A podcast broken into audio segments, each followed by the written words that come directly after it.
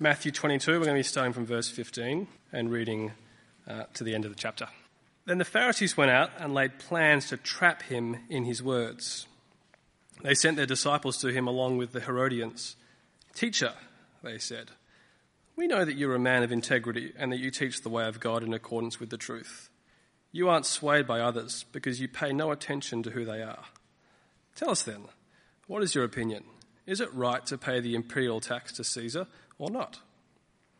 But Jesus, knowing their evil intent, said, You hypocrites, why are you trying to trap me? Show me the coin used for paying the tax. They brought him a denarius, and he asked them, Whose image is this? And whose inscription? Caesar's, they replied. Then he said to them, So give back to Caesar what is Caesar's, and to God what is God's. When they heard this, they were amazed, and so they left him and went away. That same day, the Sadducees, who say there is no resurrection, came to him with a question. Teacher, they said, Moses told us that if a man dies without having children, his brother must marry the widow and raise up offspring for him. Now there were seven brothers among us. The first one married and died, and since he had no children, he left his wife to his brother. The same thing happened to the second and the third brother, right on down to the seventh. Finally, the woman died. Now then, at the resurrection, whose wife will she be of the seven, since all of them were married to her? Jesus replied, You are in error because you do not know the scriptures or the power of God. At the resurrection, people will neither marry nor be given in marriage. They will be like the angels in heaven. But about the resurrection of the dead, have you not read what God said to you? I am the God of Abraham, the God of Isaac, and the God of Jacob. He is not the God of the dead, but of the living.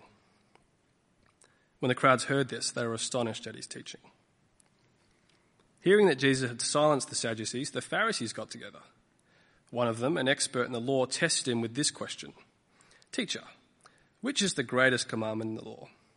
Jesus replied, Love the Lord your God with all your heart, and with all your soul, and with all your mind. This is the first and greatest commandment. And the second is like it love your neighbor as yourself. All the law and the prophets hang on these two commandments. While the Pharisees were gathered together, Jesus asked them, What do you think about the Messiah? Whose son is he? The son of David, they replied. He said to them, How is it then that David, speaking by the Spirit, calls him Lord? For he says, the Lord said to my Lord, Sit at my right hand until I put your enemies under your feet. If then David calls him Lord, how can he be his son? No one could say a word in reply, and from that day on, no one dared to ask him any more questions.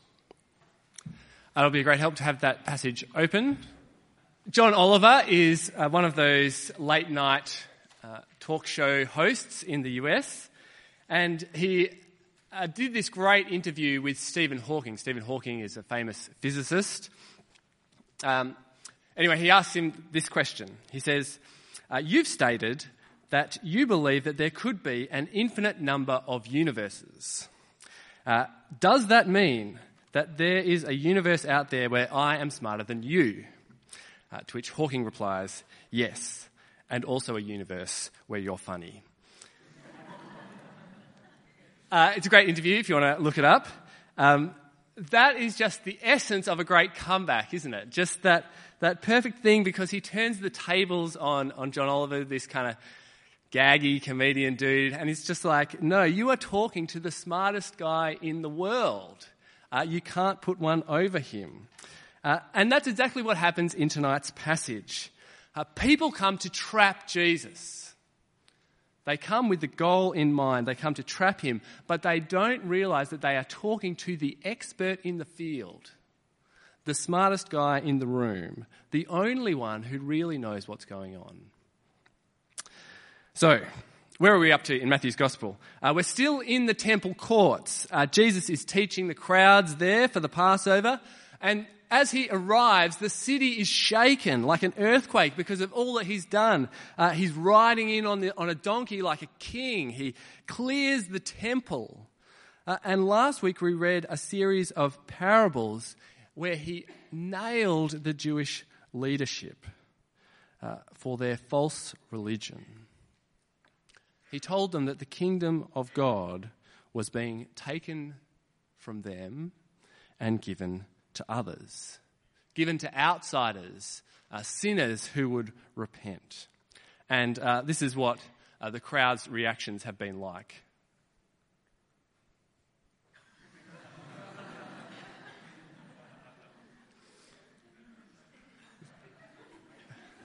I told you there was wizardry uh, in store. Uh, so this has happened. Jesus charged in, caused this scene, and the religious leaders can't take that lying down. So they hit back, and their next move is there in verse 15. The Pharisees went out and laid plans to trap him in his words. They hit him three times with three of the curliest questions that you can imagine uh, politics, theology, and religion politics, theology, and religion.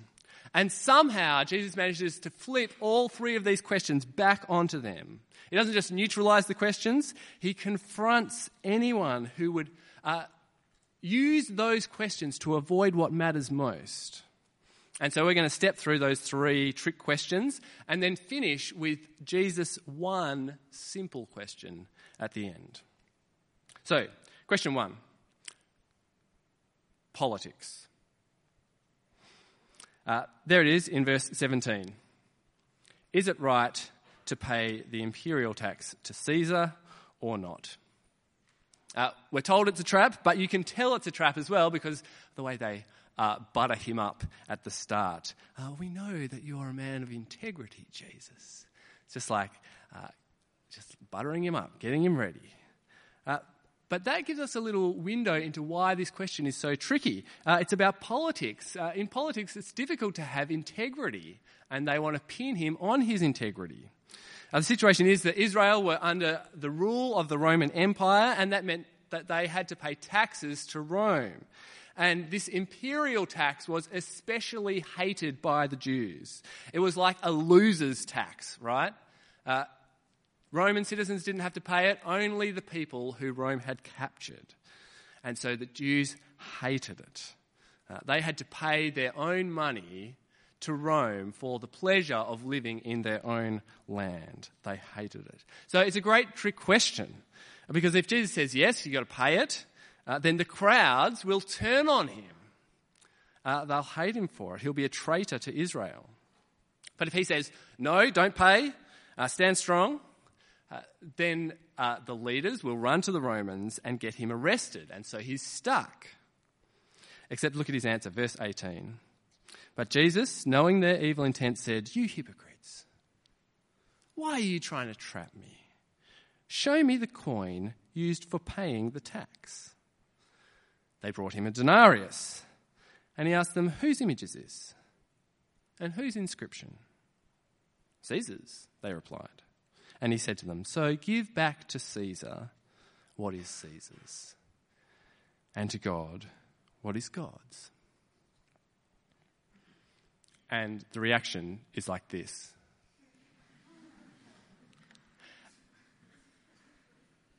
Can you see what he's done? Can you see how he flips that?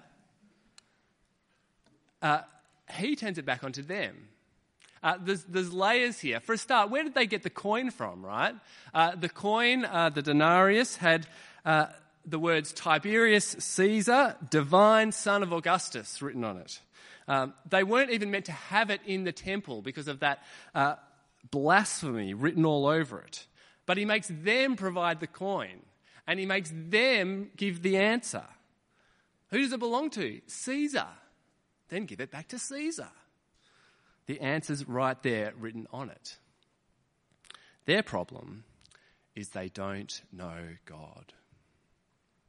Their problem is they don't know God because they think that to honour God means to oppose Caesar. That's their trap, to put those two things against each other. But that's not right. Uh, Jesus explains that you honour God by honouring the world's authorities, by submitting to authorities. And the coin is the perfect illustration. He says, Whose image is it? Who's on it? Well, give it back.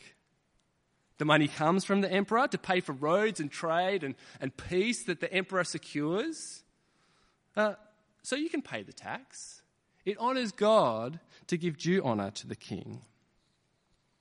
Now, uh, that's, there's a mini application here for us um, to, rem- to remind ourselves of that, that we, we honour God by giving due honour to the king. So if the parking sign says one hour, you honour God by staying one hour in that bay.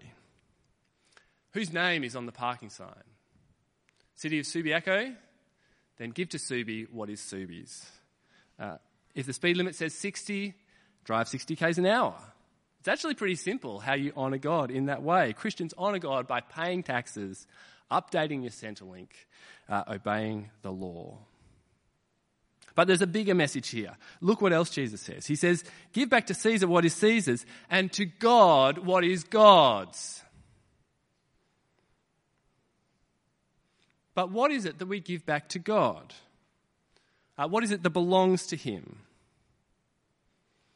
Well, Caesar's image was on the denarius. So that goes back to him. But where do we find God's image? Surely that ought to go back to him. Where do we find God's image as we look around our world? Well, he's placed it on you. You bear the image of God you owe yourself to Him. Yourself, your life, all that you are. You owe that to the God who has put His image on you. Jesus points to the coin and he says, This coin ought to be a reminder that you belong to God. So he flips their question. They try and trap him about politics.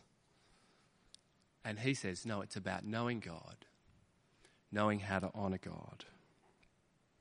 Question one politics. Question two theology. Uh, the question's there in verse 23.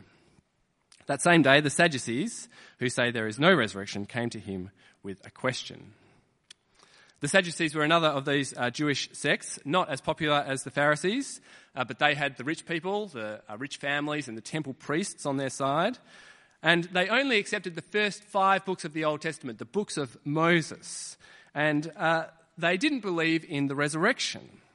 And so they tried that angle to bring Jesus undone. They tried the theology angle. And they think to themselves, let's make him explain the resurrection. And so they, they give him this absurd situation one wife, seven brothers, and they have this uh, uh, law of Moses that says that um, they each have to marry her after the last one dies. And they think, surely this is ridiculous, right? This is crazy. Uh, I imagine it's like what happens when someone asks you, Can God make a rock that's too heavy for him to lift? That, that it's kind of this conundrum. And they think, Oh, we've got you, Jesus. We've pinned you here. At the resurrection, whose wife will she be? But Jesus isn't stuck at all, is he? Look at his answer, verse 29. Uh, Jesus replied, You are in error because you do not know the scriptures or the power of God. At the resurrection, people will neither marry nor be given in marriage. They will be like the angels in heaven. And the Sadducees are like this.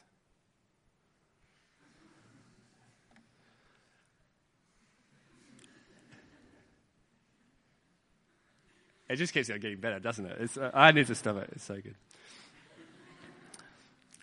Their problem is they don't know the scriptures. Um, now, uh, that's a pretty aggressive thing to say to people who uh, were all about the, those five uh, books of Moses. And he says, you don't know. The problem is you don't know God. You haven't worked out that the age to come, God's new age, won't be exactly like this age. It'll be different. Then we'll have a closeness to God that you guys haven't grasped yet. And the things that we need marriage for now, for intimacy, to, to raise families, uh, those kind of things won't be needed into eternity because our intimacy with God and with each other, uh, that will be even greater than what we experience now. And he doesn't just answer the question, he flips it. Uh, this isn't just a problem of knowing your Bible. Have a look. The real problem is that you don't know the power of God, he says. You don't know the power of God. Verse 31 But about the resurrection of the dead, have you not read what God said to you? I am the God of Abraham, the God of Isaac, and the God of Jacob. He's not the God of the dead, but of the living. Now he's really drilling them, right? Uh, he goes right for the fact that they don't believe in the resurrection, and he uses uh, one of those books that they do accept from the Old Testament. Uh, it's a, a, bit from Exodus, when God calls Moses and uh, tells Moses that he's going to rescue his people. And he says, Look, even in the, the start of the Bible, the bit that you guys accept, you can see God's resurrection power there. And it's an argument based on his promises. God has made these amazing promises to Abraham, to Isaac, and to Jacob. And he's made a covenant with them. And the whole point of what he's saying to Moses is that he's going to keep that covenant. And that's why Moses can trust him now. But if God never lets go of his promises, that means he will never let go of his people. Because it's a sad, sad God who gets to the end and says, Well, I really, really helped those people until they all died. They had an okay run, though, didn't they? And Jesus says, How little do you think of God's power that he won't follow through on what he's promised? If you, if you think that he won't give them uh, new life from his all creating, life giving power. Jesus says, Your own theology should tell you that the resurrection is real. And he flips their question and he says, uh, You don't know the power of God. Question one, politics. Question two, theology. And question three, religion. Uh, the Pharisees are back. Question three, and they've brought their lawyer. Uh, I, I picture the scene, it's a little bit like WWF wrestling, where a series of bad guys come into the ring and the good guy just kind of tosses them back and they come back with, you know, all their entourage. The next one rolls up and they get defeated. Uh, this guy is a religious lawyer, an expert in the commandments. And here's the trap, verse 35. One of them, an expert in the law, tested him with this question Teacher, which is the greatest commandment in the law? Now, he doesn't actually want to know this answer. Uh, he thinks it's going to trip Jesus. Because this was a legitimate question in the first century. Uh, Jewish rabbis discussed this idea how do you sum up the law? One rabbi famously asked another one, uh, Teach me the whole law while I'm standing on one leg. Uh, it was, it was a thing that they talked about. There were 613 individual laws in the uh, Old Testament, and so a summary was, was a really useful thing. But it was also pretty risky. Because you know what they say? You can please some of the people all of the time, but you can't sum up God's law without annoying them. Uh, if you could sum up Australia in one sentence, uh, go for it. It's, it's pretty hard to do, right? Uh, you'll leave someone or something out.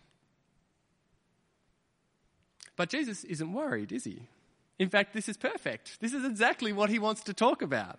Uh, look at his answer, verse 37. Jesus replied, Love the Lord your God with all your heart, and with all your soul, and with all your mind.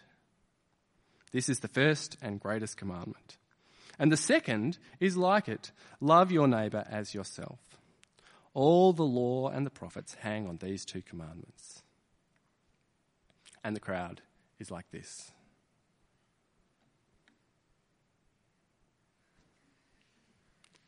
Because he's nailed it, right? He's cut right to the heart of it. Love.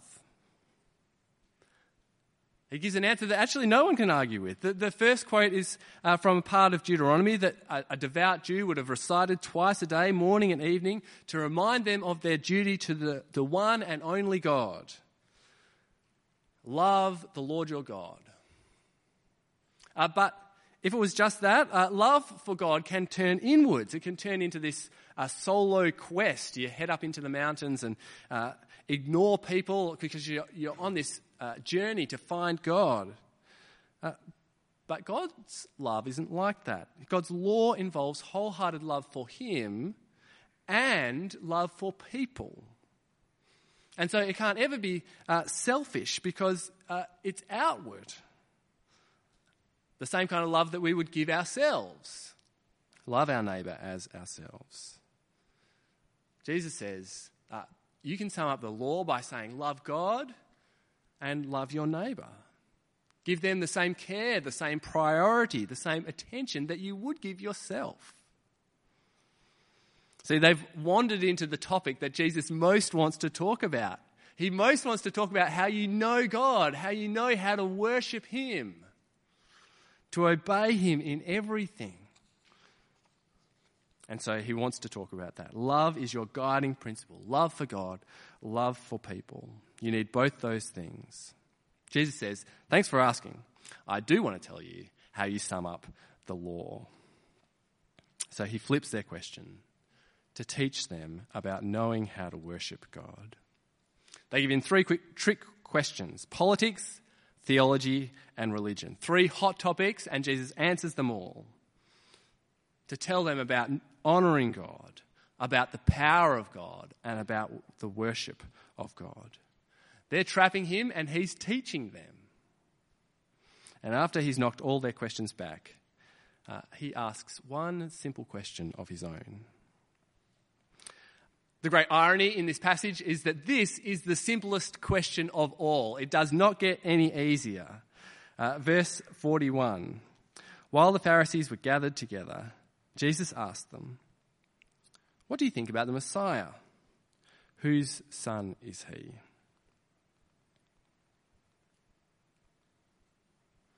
What do you think about the Messiah? Whose son is he? Now, uh, this question is almost embarrassing in its simplicity. I don't know if you've ever had that experience in Bible study uh, when the, the, leader asks a question that is so obvious, it's almost painful. Uh, the kind of feeling in the room waiting for someone to say Jesus uh, as the answer. Uh, it's that kind of feeling. The Messiah, whose son is he? And, and he's the son of David. I'm embarrassed for you that you had to ask that question. Everyone knows that the Messiah is the son of David. Everyone around would have known that. But Jesus has something new to say, something more. He says, Why is there a psalm where where David talks about the Messiah and calls him Lord. You never call your son Lord. Uh, Lord means master. It can only be someone greater. So if he's not David's son, really, then whose son is he? Think greater. Whose son could he be? He takes that one simple question with the simplest answer, and he reveals something obvious and yet unexpected. David speaks about the Messiah as more than his son, like the Son of God himself. That's who he is. Not just David's son, more than that, the Son of God. Jesus is claiming to be more than just a human king uh, to, to rule over the Jews. He's calling himself God's son God's eternal King. And I think that checks out, doesn't it? Because what have we just seen? We've seen someone explain what it means to honour God, explained uh, what is the power of God, summed up all of God's word to show how to worship God. Here is one sent from God, God's eternal King, proving it as he teaches them how to know God. No wonder the reaction is what it is in verse 46. No one could say a word in reply, and from that day, no one dared ask him any more questions. I don't have a gift for that. Uh, they know. They know you can't trap this guy because it turns out that he's God's son. So knowing God is exactly his thing. Turns out that what they said at the start to butter him up uh, was exactly right there in verse 16. Turns out he is a man of integrity. And he does teach the way of God in accordance with the truth. Spot on. They, they had him pegged right at the beginning when they were trying to trap him. So, what does that mean for us? I think there's two big takeaway messages here for us.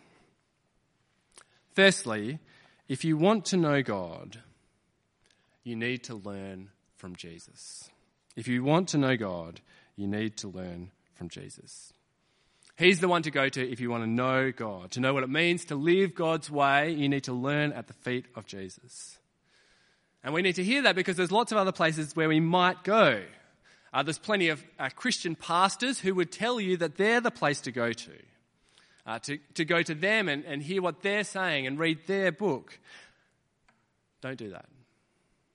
Go to Jesus if you want to know the power of God, if you want to know how to honor God.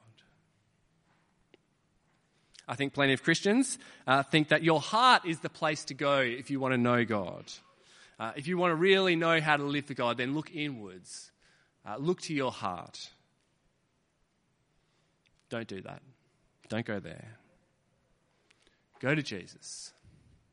Read his word. Sit at his feet. That is how you know who God is, his power, and what it means to live for him. Here's a practical question about that uh, Where do you get your advice from? Uh, advice about life, about relationships, about uh, what to study, about uh, where to park your car, how long to stay in that bay for. Uh, where do you go to get that advice? Well, if Jesus is the one who knows God, who himself is God's Son, if he's the one who knows what it means to honor God and to worship him, uh, then surely we get our direction from him. Surely our first step is to uh, go to his word and see does that tell us anything? Does that uh, give us any wisdom on the, the question that I have at the moment? Uh, do we go to other uh, brothers and sisters, people who know Jesus well, and ask them for wisdom and input?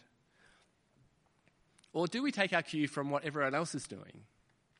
Do we take our cue uh, from magazine advice or what uh, uni friends will tell us? Uh, where do you get your direction from in terms of how to live for God? That's uh, the first point. If you want to know God, you need to learn from Jesus. Secondly, if you want to test Jesus, you better change your track. If you want to test Jesus, you better change your track. Uh, even for some who are here tonight, uh, it's uh, possible that we get ourselves into the habit, uh, into the frame of mind where we test Jesus. Uh, we're here at church or at Bible study, uh, and we might even have lots of questions, but they're not real questions.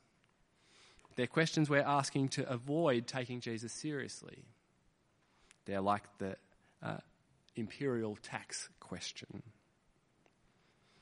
Uh, well, if that's you, if you are just testing Jesus, then you need to change your track. If that's you, Jesus has a question, one simple question for you tonight. What do you think about the Messiah? Whose son is he? It's a real question for you tonight. Uh, do you think he's God's son? Do you think he has authority to say that you need to give your life to God, the one who has placed his image on you? Do you think that Jesus has God's power to give eternal life? Whose son is he? Do you think that Jesus, as God's Son, deserves your love and devotion? That's the question that Jesus has for you tonight. What do you think about the Messiah? Whose son is he?